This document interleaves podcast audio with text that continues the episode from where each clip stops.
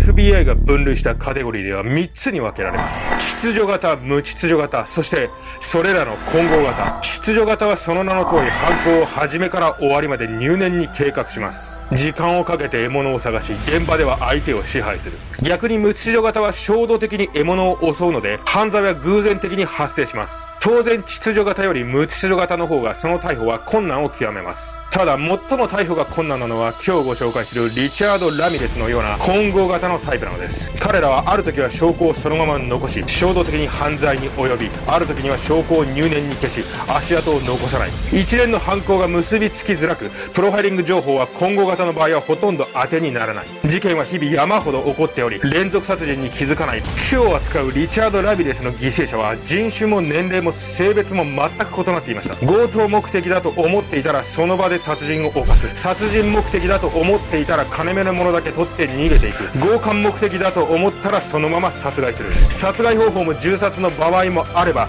ことさら残虐な方法を取る場合もあります。FBI はリチャード・ラミレスの犯罪は独自のもので、これまで見たどの犯罪パターンにも合わなかったと述べています。ラミレスの犯行に唯一共通していたのは、鍵のかかっていない扉さえあれば、彼が犯行に及んだということ、それだけです。悪魔崇拝の思想を持つリチャード・ラミレスは、自らがサタンに守られていると考えていました。犠牲者数は13人、犯行期間は1年ほど。今日はナイトストーカーとしてロサンゼルスの夜を恐怖のどん底に落としたリチャード・ラミレスにプロファイリン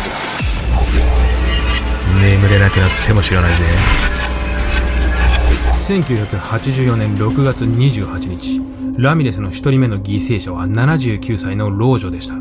とても暖かい夜79歳のジェニーは暑さからその日なかなか寝つけず1階の窓を開け寝ていました深夜に近い時間帯、音もなく窓からラミレスがスルリと猫のように室内に侵入します。強盗目的で侵入したラミレスは金目のものを探し、手当たり次第に引き出しを開けます。しかし、下調べをしたわけでもなく、たまたま戸締まりが甘かっただけの老女の家には、金目のものはありませんでした。普通の強盗であればここで退散し、次の家に向かうのでしょうが、ラミレスの場合は違っていました。金目のものがないことに腹を立てたラミレスは、そのまま寝室で眠るジェニーを性的に暴行し始めます。何が起こったのか理解できないジェニーは、叫ぶ間もなく自分に襲いかかってくる男から逃れようと抵抗します。しかし、老女の力ではどうすることもできず、ジェニーにできる唯一のことは、目を閉じることだけでした。そして徐々に興奮してきたラミレスは、そのまま彼女の胸にナイフを突き立てます。さらに片方の手でジェニーの口を押さえ、首を切断寸前の状態までき裂きます。一瞬にしてジェニーは絶命します。発見時、ジェニーの首は皮一枚でかろうじて繋がっている状態でした。このようにラミレスの犯行には特別な動機があるわけでも強い衝動があるわけでもありません。最初は強盗目的だったが、金品がないことに腹を立て、性的に暴行し、そして殺害。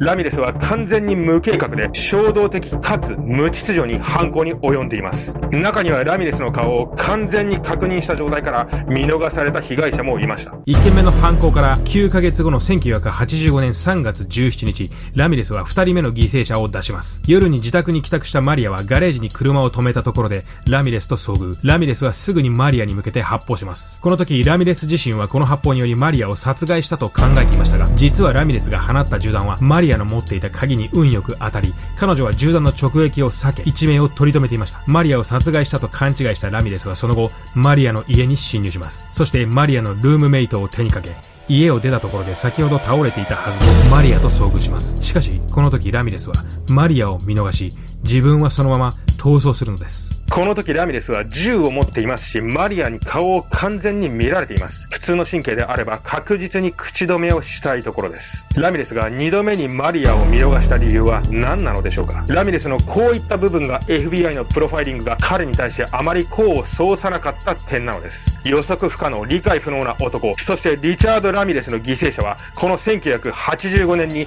加速度的に増えていくのです。マリアを見逃したラミレスはその日のうちに3人目の犠牲者を出します。車に乗っていた30歳の女性をそのまま車外に引きずり出し数発弾丸を撃ち込み殺害。さらに10日後ロサンゼルス郊外の住宅街でイタリアンレストランを経営する60代の男性とその妻がラミレスの犠牲者となっています。洗濯室の窓から忍び込んだラミレスはまずは寝室で寝ていた夫を射殺しその銃声で起きてきた妻のマキシンを銃で脅し金目のものを探し始めます。ただここで妻のマキシンは驚くべき行動に出るのです。です。夫が隠していた銃をたまたまベッドの下に発見したマキシンは、それを何とか手に入れることに成功します。一瞬の沈黙の後、マキシンは力いっぱいラミレスめがけて、引き金を引きます。同時にラミレスは体を丸め、顔を硬直させます。マキシンは引き金を何度も引きますが、銃弾は一向に発射されません。そうです。この銃には弾丸が装填されていなかったのです。弾丸は先週末に孫たちが遊びに来た際に夫が全て取り出していたのです。不気味な笑みを浮かべるラミです。激高したラミレスはマキシンに向け発砲し、まだ息があるマキシンの目を生きたままえぐり、そのまま喉、陰部、胸、腹をナイフでめった刺しにしました。このようにラミレスの激鱗に触れた犠牲者たちは、その後目も当てられないほどの姿にさせられています。犯行中何が原因でスイッチが入るかわからないラミレスは、獣のような目をし、残忍かつ残酷に犯行を重ねていきました。また、この頃からラミレスは犯行現場に自分のシンボルとして、あるサインを残すようになります。1985年5月29日の夜、80代の姉妹の家に侵入したラミレスは、まずキッチンで見つけた肉用のハンマーで妹の頭を繰り返し殴打し、絶命させます。その後、姉を性的に暴行。この際、ラミレスは悪魔の象徴である逆五芒星を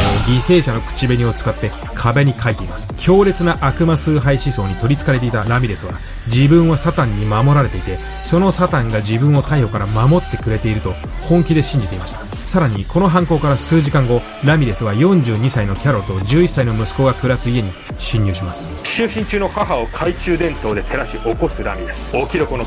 声を出したらただじゃおかないぞ。この家には他に誰がいる？隣の部屋では11歳の息子が寝ています。ラミレスは隣の部屋で寝ている息子の頭を拳銃で殴り叩き起こし、縛り上げクローゼットに入れます。そしてその部屋で母を性的に暴行します。満足したラミレスはこの時は2人の命を奪うことなくその場を去っています。多くの証拠を残し生存者も出ているこの一連の事件は一見するとすぐに解決するかのように思われました。ラミレスに遭遇して一命を取り留めた被害者たちは口々にラミレスの特徴を述べ似顔絵が作成されました。ただ事件は一向に解決しなかったのです。事件の解決が遅れた最大の理由。それはラミレスがこれまで FBI が扱ってきたどのタイプのシリアルキラーとも異なっていたからなのです。彼は気分で犯行に及び、その犠牲者は年齢も性別も人種も違いました。一軒の家を襲って満足する日もあれば、もう一軒とはしごをする日もありました。そのため警察は当初、ラミレスの一連の犯行を一人の男の手によるものだとは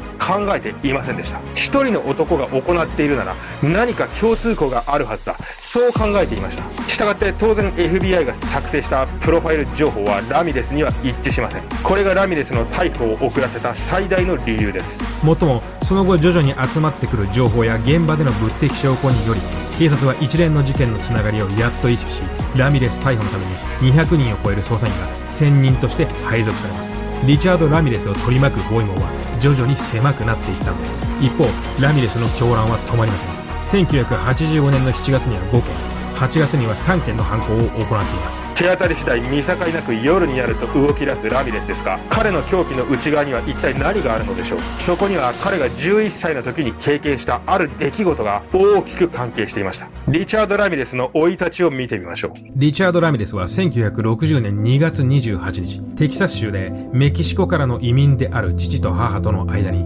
7人兄弟の末っ子として生まれました。父は鉄道会社で線路を敷設する仕事をしており、家を開けることが多くありましたが、家族に暴力を働くわけでも、アル中なわけでもありませんでした。幼いラミレスに影響を与えたのは、両親ではなく、兄弟といとこでした。兄たちは中学生の頃には車を盗み、強盗をやり、悪い仲間とつるみ始めます。ラミレスはそんな兄たちの背中を見て育ちます。ラミレス11歳の時、この子の彼はいとこのマイクとつるみ始めます。そしてこのマイクこそがラミレスの人生の方向性を決定づけた張本人なのです。ベトナムでの2度の軍務を終えて帰ってきたばかりのグリーンベレーであるマイクは、ラミレスに戦場で自分が行ってきたある体験を話します。ベトナム人女性へ激しい性的暴行を加え、その後、彼女を惨殺した話を、マイクは現場のポラロイド写真を見せながら、ラミレスに話します。食い入るように現場写真を見ながら話を聞くラミレス。マイクの話と目の前のポラロイド写真は、マイクが体験してきた暴力が全てを支配する世界をラミレスに追体験させるには十分すぎるものでした。そしてラミレス14歳の頃、マイクの家を訪ねた彼は、なんとそこでマイクが妻を射殺している現場に遭遇してしまいます。その場で返り血を浴びたラミレスに、マイクは口止めをします。ラミレスは今日見たことは誰にも言わないと誓い、マイクの家を後にします。その後、マイクは逮捕されますが、精神疾患を理由に無罪となり、精神病施設に収容されます。これらの経験が多感な時期のラミレスに与えた影響は計り知れないものであり、この事実は後のラミレスの人格形成に大いに貢献することとなります。その後、ラミレスはドラッグを常用するようになり、すっかり学校にも行かなくなり、盗みを始め、薬物中毒の兄のもとに通うようになっていきます。18歳になるとラミレスはロサンゼルスで暮らし始めます。この頃ラミレスの薬物中毒はより激しくなり本格的な注射タイプのものにも手を出していました。この時点でラミレスの脳はすでに相当なダメージを受けていたはずですしそれと同時に彼の精神はボロボロになってきました。またこの頃ラミレスは悪魔崇拝者の書いた本を貪るように読み始めます。悪魔崇拝に強烈に感動し影響を受けたラミレスは本の著者に会いに行き悪魔儀式にに参加します。儀式の最中にはサタンが俺に触れてきたんだと語り、より一層悪魔崇拝思想に傾倒していきます。薬物でボロボロになった心と体に悪魔崇拝の思想が加わり、ラミレスの狂気はもはや止めようがなく、彼が犯行に及ぶのは時間の問題でした。この頃ラミレスは金がなくなれば盗みを働き、完全な寝なし草でホームレスのような生活をしていました。そして1984年、ラミレスは初めて人を殺めるのです。1985年に入ってからのラミレスは怒涛のように犯行を重ねています。すでに見たようにこの頃ラミレスが必要としていたのは鍵のかかっていない扉扉だけでした。鍵のかかっていない扉がそこにあれば迷うことなく侵入し残虐行為を繰り返していきます。ラミレスは逮捕される直前期には、犯行時に犠牲者に対して悪魔への誓いをさせるようになります。誰にも言わないとサタンに誓い、悲鳴を上げないとサタンに誓い。この頃は犠牲者にサタンに対して宣誓させ、悪魔の儀式のようなことをさせてから犯行に及んでいます。ただ、ラミレスのラッキーも終わりに近づいていました。現場に残した足跡、被害者の証言、近隣住民の目撃証言、ラミレスを追い詰める証拠を徐々に収集していた警察は、その日、ラミレスが乗り捨てたであろう車から、とうとう決め手となるラミレスの指紋を採取します。犯行時、常に手袋をしていたラミレスが、この時だけ唯一残した指紋でした。FBI は完成したばかりの最新の指紋照合データベースで、ラミレスの指紋を確認。車から出た指紋は、過去に逮捕された時に採取されたラミレスの指紋と見事一致します。FBI はリチャード・ラミレスを指名手配します。1985年8月31日、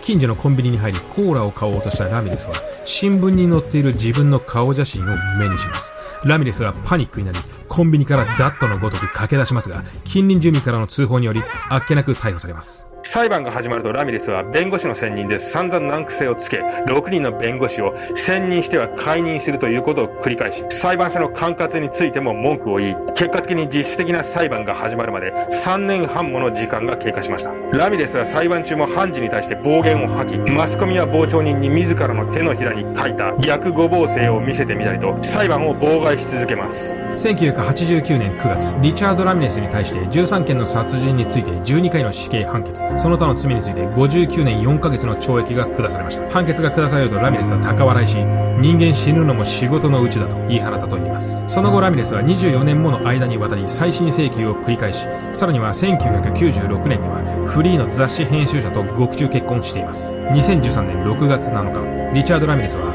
長年の薬物乱用によって感染していたリンパ腫による合併症で死亡しています。53歳でした。いかがだったでしょうか？リチャード・ラミレス。結局彼は何がしたかったのか、終始一貫しない男でした。ラミレスの中に論理はなく、劇場だけで犯罪を重ねていった男という感じでしょう。ホームレスのような生活をしていたラミレスですが、裁判の時には弁護士の意向により、髪を整え、ボロボロだった歯も綺麗にして出廷していたみたいです。顔が整っているのでファンもいて、悪魔崇拝者からは支持され、ポスターなんかも作られて売られていたみたいです。腕を組んでる写真なんかインパクトがあって、ラスボス感は確かにありますね。中身は臆病者ですが外見だけだとそんな感じがします。それでは今日はこれで。あ手袋してね。OK 逆に無秩逆に無秩序無秩序。逆に無秩序無秩序が言えねえよ。